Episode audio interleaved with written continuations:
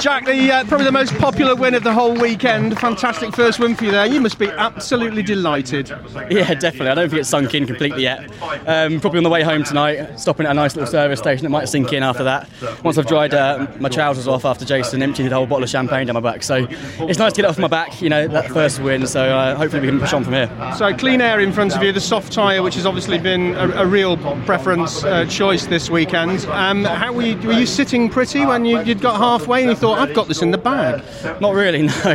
Um, you know, I looked in my mirror, I saw Jason was behind me, and you can never really relax then, can you? You know, he's got a lot of wins, a lot of podiums, and a lot of um, experience. So I just knew I couldn't make any mistakes, and until the last lap, I didn't.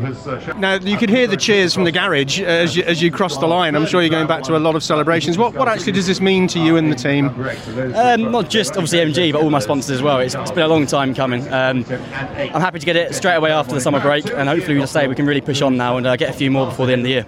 And the support you have here is, is fantastic, isn't it? Your, your fans really are well behind you. I couldn't ask for any better guys, you know, they really are fantastic. We've got a lot of people who work for free on the weekends, give up their weekends to come along and to help me out, basically. So, you know, this is for them.